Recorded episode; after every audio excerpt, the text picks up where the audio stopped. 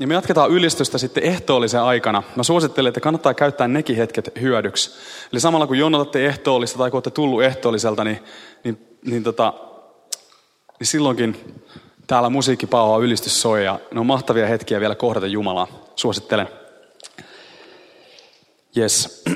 On tää saarnakin ihan mahtava hetki. Tämänkin kautta voi jotenkin saada kosketusta Jumalaan. Tietysti niin voi saada missä tahansa, että me ei uskota siihen, että Jumala on aktiivinen vain kirkon seinien sisäpuolella, vaan ihan kaikkialla meidän arjessa ja elämässä. Että kirkkokin on ihan hyvä paikka. Ei vaan, mahtavaa, että olet tullut tänne tänä sunnuntaina. Mä oon Patrosen Petri. Tervetuloa vaan munkin puolesta. Me puhutaan tänään hieman niin kuin sellaisista linsseistä, semmoisista ikään kuin laseista, minkä läpi me katsellaan maailmaa. Ja me tullaan myöskin tutkimaan joitain linssejä. Ja sitten lopuksi mä tuun katsomaan, että mitkä oli ne linssit, jonka kautta Jeesus halusi, että Raamattua tutkittaisiin ja Raamattua luettaisiin. Ja sitten mä yritän samalla myöskin sanoa, että mitä me verkostossa haluttaisiin, että meidän linssit voisi olla. Eli tänään puhutaan linsseistä. Mutta ennen kuin puhutaan linsseistä, niin me halutaan vielä yksi tämmöinen ilmoitusluontoinen asia tehdä. Ja se on se, että jos joku on käynyt nettisivuilla tämän viikonlopun aikana, niin on saattanut huomata siellä jotain uutta. Nimittäin meille on verkostossa tullut uudet nettisivut. Mä en tiedä, saadaanko me kuvaa tonne noi. Pienet aplodit sille. Ne 3 ihmistä, jotka käy meidän nettisivuilla, taputtaa, ei vaan. Ne on palvelu hyvin, ne on ollut palvelu omaa tarkoitustaan, mutta nyt on aika muuttaa vähän luukkia ja muuttaa vähän sitä, millä tavalla nettisivut toimii ja näin. Et kannattaa käydä siellä nettisivulla, me ei ilmeisesti nyt saada kuvaa siitä, no hätä, mutta te menette sinne omilla älylaitteillanne ja voitte tutustua siihen messun jälkeen, please, vasta. Älkää menkö nyt. Jos joku on sellaiset, että wow, ihan mielettömät, mä tiedän, että puhutaan meidän nettisivuista, mä tiedän, mutta yrittäkää hillitä itsenne ja käydä sitten vaikka messun jälkeen. Eli tosiaan meillä on tullut uudet nettisivut ja siellä on uudenlaista sisältöä myöskin. Me yritetään muun muassa blogia kirjoitella sinne ja niin edelleen. Käykää ihmeessä tutustumassa. Pieni askel ihmiskunnalle, mutta suuri verkostolle. Luetaan jouluevankeliumi. Eli Luukaksen evankeliumista luku 2. Siihen aikaan antoi keisari Augustus käskyn, että koko valtakunnassa oli toimitettava verollepano. Tämä verollepano oli ensimmäinen ja tapahtui Kuiriiniuksen ollessa Syyrian käskynhaltijana. Kaikki menivät kirjoittautumaan veroluetteloon, kukin omaan kaupunkiinsa. Niin myös Joosef lähti Galileasta, Nasaretin kaupungista, ja meni verollepanoa varten Juudeaan Daavidin kaupunkiin Betlehemiin, sillä hän kuului Daavidin sukuun. Hän lähti sinne yhdessä kihlattuunsa Marian kanssa, joka odotti lasta. Heidän siellä ollessaan tuli Marian synnyttämisen aika, ja hän synnytti pojan, esikoisensa. Hän kapaloi lapsen ja pani hänet seimeen, koska heille ei ollut tilaa majapaikassa. Sillä seudulla oli paimenia yöllä ulkona vartioimassa laumaansa. Yhtäkkiä heidän edessään seisoi Herran enkeli, ja Herran kirkkaus ympäröi heidät. Pelko valtasi paimenet, mutta enkeli sanoi heille, älkää pelätkö, minä ilmoitan teille ilosanoman, suuren ilon koko kansalle. Tänään on teille Daavidin kaupungissa syntynyt vapahtaja. Hän on Kristus Herra. Tämä on merkkinä teille. Te löydätte lapsen, joka makaa kapaloituna seimissä. Ja samalla hetkellä oli enkelin ympärillä suuri taivaallinen sotajoukko, joka ylisti Jumalaa sanoen. Jumalan on kunnia korkeuksissa, maan päällä rauha ihmisillä, joita hän rakastaa. Jumalan on kunnia korkeuksissa, maan päällä rauha ihmisillä, joita hän rakastaa. Ja nyt kun lähestytään joulua, niin on hyvä ehkä muistuttaa sitä joulun ydinsanomasta, minkä alkuperäisen tarkoituksen mukaan piti olla ainakin Jeesuksen syntymäjuhla. Ja me ollaan tavallaan niin jotenkin indoktrinoitu siihen juttuun, että me ei enää pidetä sitä kovin ihmeellisenä sitä asiana. Mutta me juhlitaan maailman mullistavinta ja samalla niin kuin maailman pähkähulluinta asiaa. Me juhlitaan sitä, että Jumala on tullut ihmiseksi sellaisessa miehessä nimeltä Jeesus. Ja se, jos joku on aivan vallankumouksellinen sanoma. Itse asiassa se pisti aikaan sellaisen vallankumouksen, että me ei edes tajuta, kuinka paljon se on vaikuttanut meidän kulttuuriin, meidän yhteiskuntaan. Ja me ei tänä päivänä oltaisi tässä. Meillä olisi näin hyvät oltavat. Meillä ei olisi sellaista asiaa kuin hyvinvointiyhteiskunta, jos ei tätä ihmettä olisi tapahtunut, tätä joulun ihmettä. Ja jos me ajatellaan vielä, kuinka valtava mielen uudistus, kuinka valtava näkökulman ja maailmankuvan muutos, kuinka iso linssien vaihtaminen oli kyseessä Jeesuksen ajan ihmisille, niin miettikääpä tätä. Aina ennen Jeesusta jumalat oli liitetty aina siihen hallitsevaan tahoon. Eli jos vaikka Mesopotamian hallitsijas tulee ja pistää edellisen hallitsijan syrjään ja orjuuttaa tai ottaa haltuunsa kaikki maat, niin sitten yhtäkkiä alettiinkin palvella Mesopotamian jumalaa, koska se Mesopotamian hallitsijan jumala onkin se kaikista suurin jumala, ja se olikin se isompi kuin se meidän oma heimojumala. Ja aina se jumala, jota palvottiin, niin oli se hallitsijan jumala. Ja se oli myöskin jostain kumman syystä aina sen hallitsijan puolella, koska tietysti mikään ei ole sen parempi vallankäytön väline kuin uskonto, ja sanoa se, että hei, mä en ole ainoastaan niin kuin ruhtinas, mä oon Jumalan sijainen maan päällä. Mä oon Jumala itse ja jumalat on mun puolella. Ja jos sä ryppyilet mun kanssa, niin sulle käy vaikka mitä. Sun rakeet tuhoaa sun pello ja heinäsirkat käy syömässä ja ties mitä. Paras mahdollinen vallankäytön väline. Miksei kukaan ole keksinyt sitä aiemmin? No itse asiassa oli ja sitä käytettiin silloin niin kuin jatkuvasti alistamaan ihmisiä. No nyt yhtäkkiä tuleekin tällainen ihan mullistava sanoma. Jos me ajatellaan vaikka vielä sitä Jeesuksenkin aikaa, niin me tiedetään, että itse asiassa se henkilö, jota palvottiin herrana tuohon aikaan, oli Rooman keisari. Rooman keisari oli se herra. Hän oli se Jumalan poika. Hän oli se Jumalan ikään kuin ruumiillistuma maan päällä. Mutta nyt yhtäkkiä alkaakin levitä ihan uudenlainen sanoma. Ja se sanoma, jota aivan käsittämätön, joka kääntää kaiken sen ajan ajattelun täysin päälailleen. Ja se sanoma kuuluu näin, että on Nasaretin nolossa pikkukaupungissa. Räkäisessä pikkukaupungissa on syntynyt mies, joka itse asiassa on Jumala. Ja se mies ei ole mikään suuri keisari, vaan se on koditon puuseppä. Ja itse asiassa Jumala onkin siinä kaverissa. Ja Jumala ei samaistukaan näihin hallitsijoihin, näihin hirmuhallitsijoihin. Vaan Jumala samaistuukin siihen, joka on heikkoa, joka on vähäpätöistä. Jumala onkin heikomman puolella. Koko se ajatus, mikä meillä länsimaisessa yhteiskunnassa on se, että heikoista pitää pitää huolta. Niin arvaa, mistä se, jos sitä, niin kuin sitä on ensin sosiologit ihan niin kuin jäljittänyt, että mistä se ajatus tällaisesta heikomman puolella olemisesta on tullut länsimaiseen yhteiskuntaan. Ja se on tullut, kuulkaa, Jeesukselta. Se on kristityn vaikuttama. Se on meille päivän selmä, mutta se ei ollut 2000 vuotta sitten.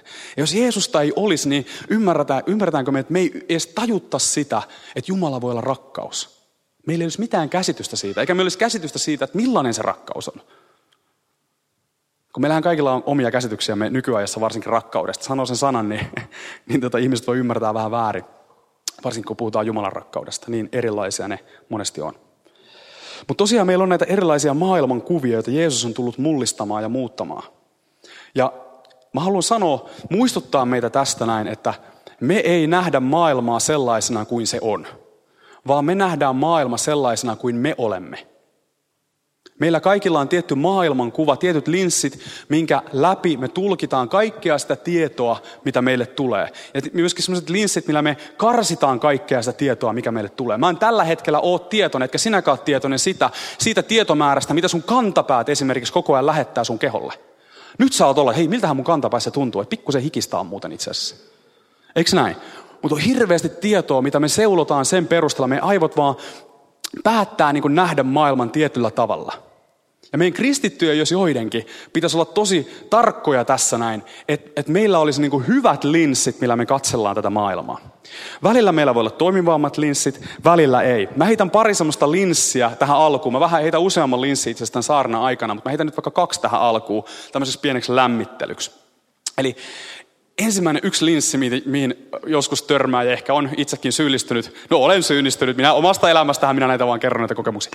Mutta yksi tapa, miten me voidaan nähdä maailma, se lähtee siitä ennen kaikkea, miten me nähdään Raamattu, koska Raamattu on vähän niin kuin se meidän maailmanpohjan perustaina. Niin monesti jotkut kristityt saattaa nähdä Raamatun miekkana. Ja Raamatussa itse asiassa parissa kohtaa käytetään Raamatusta sanaa miekka, että se on hengen miekka. Mutta jotkut näkee Raamatun miekkana, ja siitä seuraa sitten monesti, jos ruvetaan purkamaan sitä kuvaa, niin seuraa se, että itse asiassa he näkee Jumalan tämmöisenä sotapäällikkönä. Heille Jumala on vähän niin kuin sotaisa sotapäällikkö. Ja siitä seuraa siihen, että miten he elää elämäänsä, on se, että heille se kristittynä eläminen on vaan sitä, että me taistellaan kaikkia asioita vastaan, joita me koetaan, että ne on väärin. Ja monesti meillä menee vielä se, niin kuin ne hyvikset ja pahikset sillä tavalla sekaisin, että me aletaan taistella toisia kristittyjä vastaan. Ja meillä on miekka tanassa ja me mennään sillä ja me halutaan käännyttää maailma miekkalähetyksellä melkein. Sillä, että se meidän miekka tosin ei onneksi enää, me ollaan sen verran sivistytty tässä vuosien varrella, että me ei enää niin kuin, esimerkiksi tapeta harhaoppisia. Sitäkin seurakunta on joskus tehnyt. Onneksi meillä ei enää ole sitä valtaa. Kiitos Jumalalle siitä ja oikeasti. Mutta me mennään hutkitaan niitä Raamatulla tai herjataan niitä tai ties millä nimellä me nyt sitten keksitäänkään. Me ollaan tosi hyviä siinä, että me hutkitaan ennen kuin me tutkitaan. Se on semmoinen armolahja ihan mikä joillain meillä on. Että kyky osua hyvin tarkasti, vaikka ei ole tutkinut asiaa. Kyky hutkia ennen kuin tutkitaan. Se pitäisi olla jossain armolahjan luettelossa varmaan. Mutta en mä tiedä, onko se. Ehkä alkukielellä voi löytyä. Nyt mä alan terapoida itteeni. Ehkä mä alan. Mulla on mikki. Mä voin ihan rauhassa terapoida. Ei vaan, mutta se on huvittavaa vaan se, että monesti se, miten me päätytään johonkin lopputulokseen jostain asiasta, niin se menee niin, että me ollaan jo tunnepohjaisesti, koska yleensä me ei ymmärretä meidän tunteita. Meillä on vaan semmoinen tunne, että ei tämä ole kyllä hyvää, tämä ei voi olla kristillistä tai tämä on väärää. Meillä on joku tunne ja me ei osata sitä välttämättä edes perustella. Mutta sen jälkeen, kun meillä on se tunne, niin ihan tutkimusten mukaan ihmiset niin kuin päättää mielipiteen asioista sen perusteella, että ne on sisimmässään jo päättänyt sen. Ja sitten sen jälkeen ne vaan etsii todistusaineistoa, mikä vahvistaa sen, minkä ne on jo päättänyt. Ja sitten me tullaan tiettyyn lopputulokseen, ja kas kummaa, aina oikeassa. Kas kummaa, kun mä tutkin maailmaa, mä paneudun tähän asiaan, kuule oikein. Ja kyllä näin on, että kyllä se on ihan pielessä. Ja sä tiesit sen jo, ja sä vaan tutkit, ja sä et antanut edes niinku reilusti kuullut toista osapuolta. Ja tää on ihan semmoista tyypillistä. Mä sen verran vielä terapoin, että se on huvittavaa, kun välillä saadaan sähköposteja ja joskus on liian luterilainen, aivan liian luterilainen. Välillä on aivan liian karismaattinen ja sitten on aivan liian epäälyllistä ja aivan liian älyllistä on. Ja monesti me tehdään se johtopäätös, että toihan on just tollanen, aivan on tuollainen. Minä aina tiedän, että se on sellainen. Ja sitten me ei mennä kysymään siltä ihmiseltä, että hei, mitä mieltä sä oot tästä asiasta? Mä haluaisin oikeasti keskustella sun kanssa ja oppia ymmärtämään sua paremmin. Ja meidän pelot vois hälventyä sillä. Mutta monesti, jos meillä on se miekka, Raamattu on miekka meille, niin meillä on niitä pelkoja ja meillä on niitä viholliskuvia. Ja me ei tehdä sitä, että mentäisiin oikeasti rakkaudellisella sydämellä keskustelemaan, jotta me voitaisiin oppia, vaan me mennään tekemään sitä miekkalähetystä. Tämä on yksi semmoinen niin kuin vääristynyt linssi, jonka kautta me maailmaa katsellaan. Toinen semmoinen linssi, ja se on, hei, siinä on osa totuutta. Mä en sano, että tämä on täysin niin kuin jostain hatusta revästy, mutta jos se on se meidän koko linssi ikään kuin, niin sit seuraa ongelmia. Toinen tämmöinen linssi. Me joskus saataan nähdä Raamattu ikään kuin tämmöisenä sääntökirjana. Raamattu on meille sääntökirja. Ja silloin, jos me lähdetään purkaan sitä, niin Jumalasta tulee tuomari tai poliisi. Jumala on semmoinen tuomari tai poliisi, joka tehtävä on vaan kytätä sitä, että milloin sä teet sen seuraavan virheesi. Milloin sä rikot ikään kuin jotain lakia tai jotain pykälää.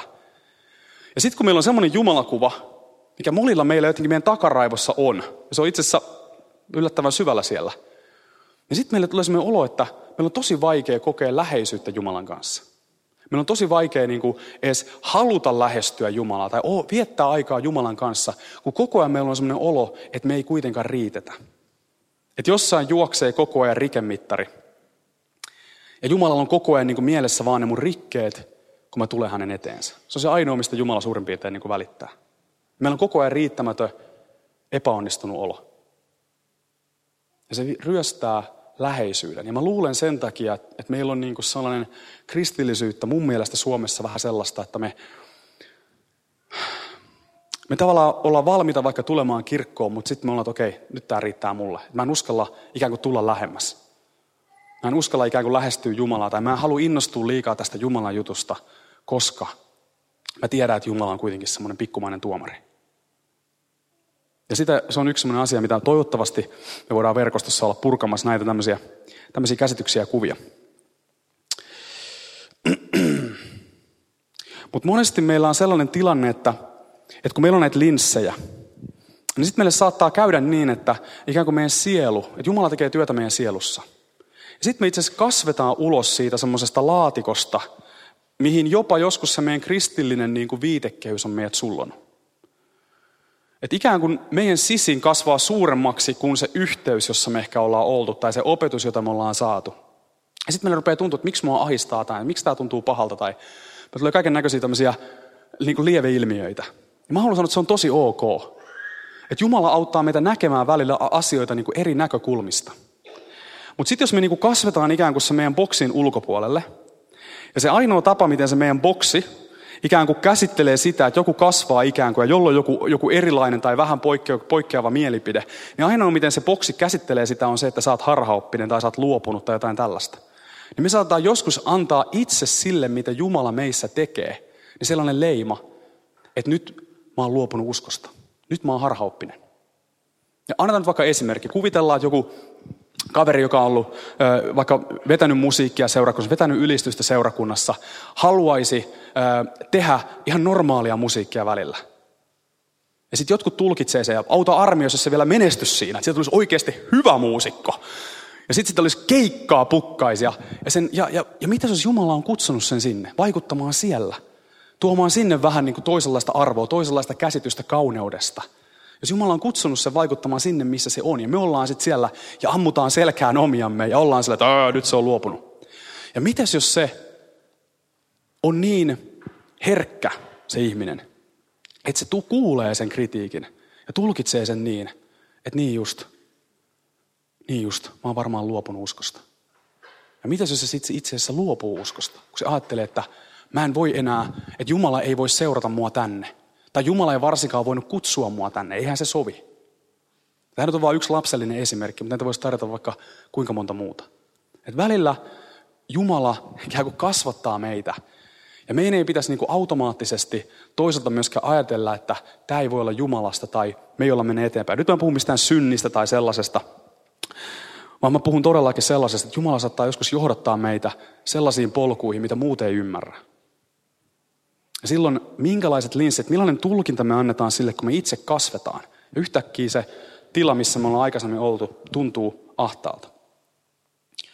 Ja mun pointti tässä nyt on se, että meidän niin kuin ajattelu ja meidän maailmankuva ja meidän käsitysten niin kuin Jumalasta ja maailmasta ja kaikesta tällaisesta, niiden tuleekin kehittyä. Se on ihan ok. Ja varsinkin se, mä haluan heittää nyt pari ajatusta siitä, että miten niin kuin esimerkiksi nähdä Raamattu. Semmoisella tavalla, joka niin kuin, mun mielestä mä toivon, että se on kestävää. Ja jos me ajatellaan Raamattua, niin Raamattu ei oikeastaan ole yksi kirja. Se on kirjasto. Jos sä oot laskenut joskus, niin siellä on 66 eri kirjaa. Ja ne on kirjoitettu 1500 vuoden niin kuin ajanjakson aikana. Ja sitten jos et sä oot huomannut, niin siellä on hirveän erilaisia ihan kirjallisuustyylejä. Siellä on sukuluetteloita, siellä on historiallista niin kuin draamaa, kertomusta, siellä on vertauksia ja vertauskuvia. Siellä on symbolista, tämmöistä apokalyptista tekstiä, mikä sen ajan ihmiset ymmärsi hyvin, että se on symbolista ja se on vertauskuvallista ja se on salakieltä sen takia, koska jos me kirjoitettaisiin ihan suoraan nämä jutut auki, niin meidät tapettaisiin. Se oli tämmöisen vainotun seurakunnan kieltä. Se on hirveästi erilaisia kirjoitustyylejä. Ja mä haluan sanoa, tiedätkö, silloin se ei ole niin kuin, meidän ei pitäisi hämmästellä sitä, että jotkut kristityt voi tulla samoihin Raamatun paikkoihin ja tulkita niitä vähän eri tavalla.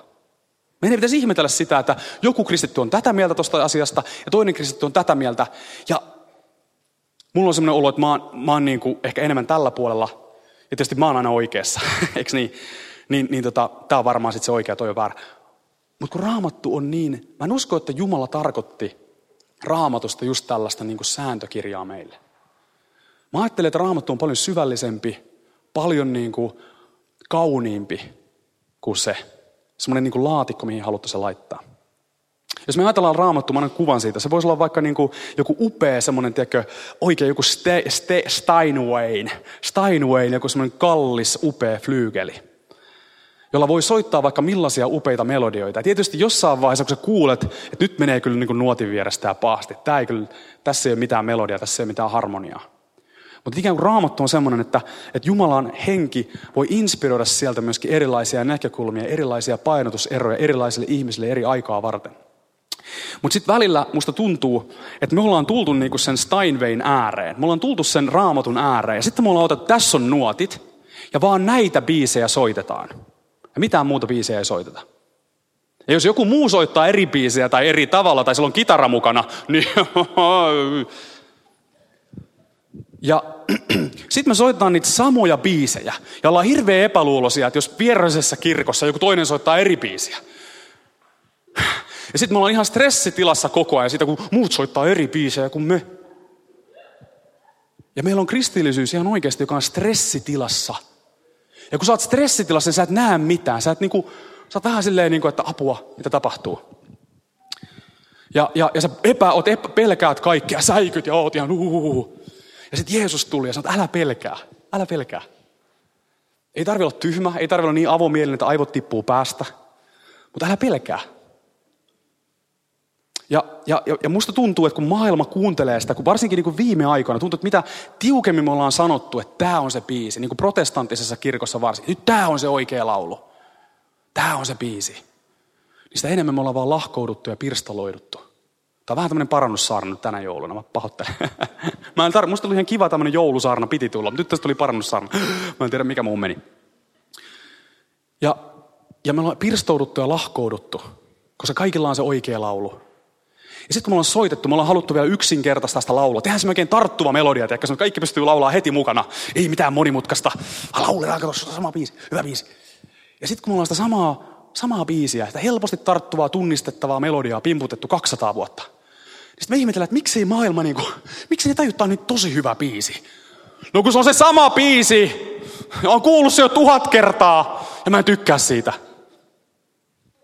Mutta mä ajattelin, että jos me nähtäisiin Raamatullakin, annettaisiin tila jälleen olla. Tiedätkö se mieletön semmoinen narratiivinen ydinpommi, jos tämmöistä sanaa voi käyttää. Siis se mieletön Pyhän Hengen inspiroiman tulkinnan ja luovuuden lähde. Mä pystyn nyt Kristuksen kautta, varsinkin kun me käytetään Kristusta avaimena, joka on se pointti, jonka mä kohta tuun. Me käytetään Kristusta avaimena. Ja me löydetään siellä semmoinen näkökulma Jumalan rakkauteen. Semmoinen murtumaton, särkymätön, kestävä, monivivahteinen, kaunis melodia, jonka tämä maa tunnistaa. Tajuaa, että hei, toi on hyvä sanoma. Tuohon mä haluan uskoa. Ja nyt mä haluan niin silleen sanoa, että monesti me niin ajatellaan, että yleensä se kapein näkökulma ja se kaikista tylsin näkökulma on se, tai se jotenkin se kaikista kapein linssi on sillä kaverilla, joka sanoo, että mulla ei ole mitään linssiä. Että mä vaan luen ja tulkitsen Raamattua sellaisena kuin se on. Heti kun joku sanoo niin sä oot, että morjes, mä lähden heti kirkon takaovesta pihalle. Että mä oon nyt se kaveri, jolla on se, niin se melkein erehtymätön tulkinta. Ja mä heitän nyt 2 näkökulmaa Raamattua, jotka on ääripäitä. Ja mä en sano, että siis, että mä oon tätä mieltä, mutta mä heitän 2 tällaista, sanotaan tämmöinen aika paljon, mitä mä törmään teologisessa tiedekunnassa, niin on tällaiset linssit. Ja mä luen nyt 5 kohtaa molemmista linsseistä. Teologisessa mä törmään tällaiseen linssiin. Raamattu on kokoelma muinaisia kirjallisia teoksia. Vähän niin kuin tämmöinen arkeologinen muinaisjäänne. Se on ihan kallisarvoinen muinaisjäänne, mutta se on vähän semmoinen muinaisjäänne. Jotkut Raamatun osat tulisi lukea vertauskuvallisesti eikä kirjaimellisesti. Ei sen ole niin. Raamattu on inhimillinen dokumentti, joka yrittää kuvata Jumalaa tai kuvaa ihmisten kokemuksia Jumalasta. Tämä kuvaa ihmisten kokemuksia Jumalasta. Se oli ihan hyviä kokemuksia, mutta että ei sen enempää. Raamattu sisältää lukuisia erilaisia sanomia. Siellä on vähän sitä ja siellä on vähän tota ja siellä on ehkä vähän tätäkin. Ja sitten Raamattu on ensimmäinen sana, mutta se ei ole suinkaan viimeinen sana. Tässä on kaiken näköistä muutakin näkökulmaa ja viisautta tullut. Ja mä en sano, että mikään näistä on paha tai väärin. Mä vaan nyt heitän yhdet linssit, että voitte sitten miettiä, että missä te olette. Nyt mä heitän toisen ääripää. Raamattu on Jumalan sanaa. Raamattu on lattea. Eli yksikään kertomus, kohta tai tarina ei ole tärkeämpi tai jotenkin etusijalla verrattuna muihin. Se on semmoinen lattea tämmöinen. Jokainen jae, sä voit ottaa sieltä jakea ja se on yhtä Jumalan sanaa kuin toinen jae ja näin edespäin. Raamatussa ei ole minkäänlaisia virheitä, ei historiallisesti, ei tieteellisesti tai kieliopillisesti. Raamattu on täysin yhtenäinen sanomassaan. Siellä kaikki sitä samaa laulua laulaa joka jakeessa. Ja Jumala ei puhu Raamatun ulkopuolella. Se on sana ja sakramentit. Ja missään, jos luulet, että Jumala sulle jotain muuta pukahtaa, niin Raamatun ulkopuolelta jotain jossain, vaikka kotona ollessasi, niin ei pidä paikkaansa. Huomatkaa, tällaisia linssejä meillä voi olla. Ja mun linssit on ehkä jossain siinä välillä, mä nyt voin sen verran sanoa. Mä voin joskus ehkä puhua mun linsseistä enemmän, mutta pointti ei ole mun linssit. Mä haluan vaan sanoa, että tämän viimeisenä pointtina, että kun me vaihdetaan meidän linssejä, niin maailma ei muutu. Totuus pysyy samana. Ja on asioita, mitkä on totta ja asioita, mitkä ei ole totta. Mutta se, miten me nähdään asiat, niin se voi muuttua. Ja nyt mä haluan sanoa, että Jeesus, kun hän tutki Raamattua, niin hänellä oli tietyt selkeät linssit, minkä kautta hän Raamattua tulkitsi. Mä en käynyt montaa kohtaa läpi. Myös Paavalilla oli. Ne on ihan mullistava juttu ollut mulle, kun mä oon näitä tutkinut. Että miten Jeesus ja miten Paavali tulkitsi Raamattua. Se on tosi mielenkiintoinen tutkimus. Vinkkinä vaan. Mutta Jeesus antaa meille tietyt linssit. Ja mä luen tämmöisen kohdan, missä Jeesus paljastaa omat linssinsä. Tämä on Matteuksen evankeliumista luvusta 22. Mutta kun fariseukset kuulivat, että hän oli tukkinut saddukeuksilta suun, kokoontuivat he yhteen. Ja eräs heistä, joka oli lain oppinut, kysyi häneltä kiusaten. Opettaja, mikä on suurin käsky laissa? Ja tämä oli siis kiusauskysymys. Tarkoituksena vähän nälviä Jeesusta ja pistää joku vaikea kysymys Jeesukselle. Niin Jeesus sanoi hänelle, rakasta Herraa sinun Jumalaasi kaikesta sydämestäsi ja kaikesta sielustasi ja kaikesta mielestäsi. Tämä on suurin ja ensimmäinen käsky. Toinen, tämän vertainen, on rakasta lähimmäistäsi niin kuin itseäsi. Näissä kahdessa käskyssä riippuu kaikki laki ja profeetat. Jos sun pitäisi tiivistää muutamaan lauseeseen koko vanha testamentti, sen jälkeen kun sä oot sen lukenut läpi alusta loppuun, niin miten sä sen tiivistäisit? Älä vastaa nyt mulle, äläkä siteeraa Jeesusta, sä voit mielessäsi pohtia, että miten sä sen tiivistäisit. Jos mun pitäisi se tiivistää, niin mä en olisi tiivistänyt sitä niin kuin Jeesus. Mä olisin jotain ihan muuta saanut sieltä. Mutta tässä Jeesus kertoo, mitkä on ne linssit, millä hänen mielestään Raamattua pitäisi lukea. Ja mitkä on ne linssit, millä meidän pitäisi suhtautua koko maailmaan, koko yhteiskuntaan.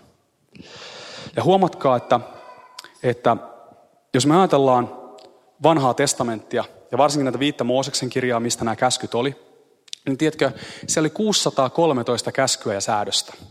Ja nämä kaksi käskyä ei ollut siellä mitenkään. Nämä kaksi käskyä ei ole esimerkiksi osana 10 käskyä. Nämä on vaan siellä ripoteltuna eri paikkoihin. Ja Jeesus koplaa nämä kaksi käskyä yhteen ja sanoo, että nämä on ne kaksi. Ja kuule, ne ei ollut käskyjä niin kuin vitsillä. Ne ei ollut vaan semmoisia niin kuin ehdotuksia tai hyviä ajatuksia, vaan ne oli käskyjä, jonka mukaan Israelin kansan piti elää. Ja jos Jeesuksella olisi ollut tämmöinen lattana käsitys Raamatusta, tämmöinen vähän niin kuin fundamentalistinen käsitys Raamatusta, niin Jeesus olisi sanonut, että kaikki käskyt, kaikki 613 käskyä, kaikki ne on yhtä tärkeitä. Mutta Jeesus ei sanonut niin. Hän sanoi, että tässä on kaksi käskyä. Näiden kautta tulkitkaa kaikki, mitä luette. Koko vanha testamentti, laki, profeetat, rakkaus. Rakkaus. Hän ei myöskään sanonut, että ne käskyt, että se on semmoinen muinaisteos se, ne 5 Mooseksen kirjaa, että ei se nyt kannata niin välittää. Ei sanonut niin. Mutta hän antoi meille tulkinnan avaimen, jolla meidän pitäisi tulkita Raamattua ja meidän omaa elämää ja meidän ympäristöä. Tämä on se, niin kuin se näissä kahdessa käskyssä riippuu, Jeesus sanoo. Kaikki laki ja profeetat riippuu. Ikään kuin kaikki muu, mikä vanhassa testamentissa on. Sekin on oleellista, se on tärkeää. Mutta kaikki on ikään kuin organisoidaan näiden ympärille. Kaikki rakentuu näiden kahden ympärille. Rakasta Jumalaa ja rakasta lähimmäistä niin kuin itseäsi. Ikään kuin tämä rakkauden kolmas käsky, sehän se itse myös. Ja nyt mun kysymys on, että mikä on se sun linssit, mikä on se sun maailmankuva. Ne linssit on siinä mielessä hankalat, että me itse ollaan niistä tietoisia. Mutta mun rukous tänään on, ja mä toivon, että te yhdytte tähän rukouksen mun kanssa, on se, että Jumala voisi tehdä meidän sydämessä sitä, että meidän linssit voisi vaikkapa pelon sijasta olla se, että rakasta Jumalaa ja rakasta lähimmäistä, niin kuin itseäsi. Ja me voitaisiin löytää rakkauden linssit. Rukoillaanko? Rukoillaan. Hei, noustaan seisomaan joulun kunniaksi. Vähän pitää kirkossa sanoa seistäkin. Ja